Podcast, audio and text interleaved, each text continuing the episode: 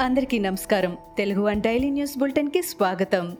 April పంతొమ్మిది రెండు వేల ఇరవై ఒకటి ఈనాటి ముఖ్యాంశాలు. ఆత్మకూరులో నూట ఇరవై ఇళ్ళ కూల్చివేత దారుణమని తెలుగుదేశం పార్టీ జాతీయ కార్యదర్శి నారా లోకేష్ అన్నారు. జే ట్యాక్స్ వసూలు కాకపోతే ఎమ్మెల్యే జేసీబీలు పంపుతున్నారని విమర్శించారు. వారికి ప్రత్యామ్నాయం చూపకుండా పేద కూలీల ఇళ్ళు కూలగొడతారా అంటూ మండిపడ్డారు. కోర్టు ఆదేశాలు పట్టించుకోకుండా సెలవు రోజు ఏంటి విధ్వంసమని ప్రశ్నించారు. బాధితులకు న్యాయం జరిగే వరకు టీడీపీ పోరాడుతుందని లోకేష్ స్పష్టం చేశారు. రాష్ట్రాన్ని దొంగ ఓట్లు దొంగ నోట్ల రాజ్యంగా జగన్ చేశారని టీడీపీ నేత మాజీ మంత్రి యనమల రామకృష్ణుడు విమర్శించారు.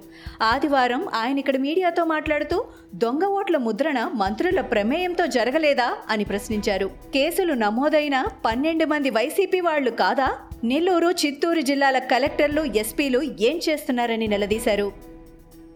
తిరుపతి ఉప ఎన్నిక రిటర్నింగ్ అధికారిని టీడీపీ నేతలు కలిశారు. తిరుపతి ఉప ఎన్నికల్లో రీపోలింగ్ నిర్వహించాలని డిమాండ్ చేశారు. పెద్ద ఎత్తున దొంగ ఓట్లు నమోదయ్యాయని టీడీపీ నేతలు తెలిపారు. ఇంతటి అరాచకాన్ని ఎన్నడూ చూడలేదని అన్నారు. దొంగ ఓట్ల ప్రణాళికను టీడీపీ బయటపెట్టడంతో మంత్రి పెద్దిరెడ్డి రామచంద్రారెడ్డి ముఖం మాడిపోయిందని టీడీపీ నేత మాజీ మంత్రి నక్క ఆనందబాబు అన్నారు. ఓడిపోతారనే భయంతోనే దొంగ ఓట్ల పేరుతో తప్పుడు ప్రచారం చేస్తున్నారని ఎమ్మెల్యే రోజా విమర్శించారు. ఇలాంటి ప్రచారం చేయటం వల్ల తమ ప్రతిష్ట ఏమాత్రం దిగజారదని అన్నారు. మిగిలిన చోట్ల లేకుండా కేవలం తిరుపతిలో మాత్రమే ఎందుకు దొంగ ఓట్లు అన్నారని రోడ్లపై డ్రామాను క్రియేట్ చేశారని ప్రశ్నించారు. జిల్లాకు పెద్దయిన పెద్దిరెడ్డిపై కక్ష సాధింపుతోనే తప్పుడు ప్రచారం చేస్తున్నారని అన్నారు. ఉద్యోగాల భర్తీ కోసం చేపట్టిన డెబ్బై రెండు గంటల దీక్షను వైఎస్ షర్మిల విరమించారు. రవీంద్ర నాయక్ భార్య కొడుకు చేతుల మీదుగా షర్మిల దీక్ష విరమించారు. ఈ సందర్భంగా నిరుద్యోగ అమరుల కుటుంబ సభ్యులను షర్మిల ఓదార్చారు. రవీంద్ర నాయక్ భార్య కొప్పురాజు తల్లి మురళీ ముదిరాజు తల్లికి యాభై వేల రూపాయల చొప్పున ఆర్థిక సహాయం అందించారు. కరోనా నుంచి తన ఆరోగ్యం కుదుట పడుతోందని త్వరగా కోలుకొని ప్రజల ముందుకు వస్తానని జనసేన అధినేత పవన్ కళ్యాణ్ అన్నారు. వైద్యుల సూచనలు సలహాలు పాటిస్తున్నట్లు తెలిపిన ఆయన తాను కరోనా బారిన పడ్డానని తెలిసినప్పటి నుంచి సంపూర్ణ ఆరోగ్యవంతుణ్ణి కావాలని అందరూ ఆశించారు. వారందరికీ హృదయపూర్వక కృతజ్ఞతలు తెలియజేస్తున్నట్లు పేర్కొన్నారు. కరోనా సెకండ్ వేవ్ ప్రమాదకరంగా ఉందన్నారు ఈటల.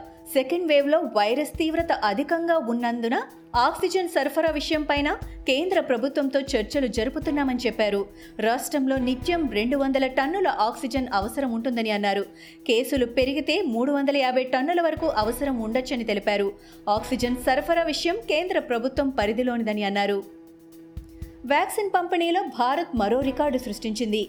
కేవలం తొంభై రెండు రోజుల్లోనే ఏకంగా నూట ఇరవై రెండు మిలియన్ల మందికి టీకాలు వేసిన తొలి దేశంగా రికార్డులకెక్కింది. ఈ మేరకు కేంద్ర ఆరోగ్య కుటుంబ సంక్షేమ మంత్రిత్వ శాఖ విడుదల చేసిన గణాంకాల ద్వారా తెలుస్తోంది.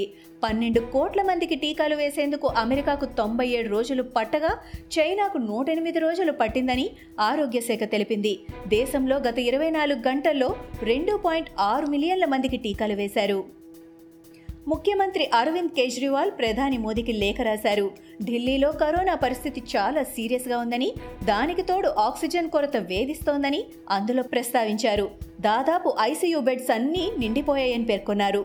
అయినా సరే తమ ప్రయత్నంలో తాము ఉన్నామని కేంద్రం మద్దతు కూడా కావాలని కేజ్రీవాల్ విజ్ఞప్తి చేశారు. ఇవి ఈనాటి ముఖ్యాంశాలు. మరికొన్ని ముఖ్యాంశాలతో మళ్ళీ రేపు కలుద్దాం. ఈ షోని క్రమం తప్పకుండా వినాలనుకుంటే మీరు ఈ షో వింటున్న ప్లాట్ఫామ్లో కానీ లేదా Google podcast Apple podcast Gaana మరియు ఏ ఇతర పాడ్కాస్ట్ యాప్లోనైనా సెర్చ్ చేసి సబ్స్క్రైబ్ అవ్వండి. కొత్త ఎపిసోడ్ వచ్చినప్పుడు మీకు అప్డేట్ వస్తుంది. అంతవరకు సెలవు. నమస్కారం.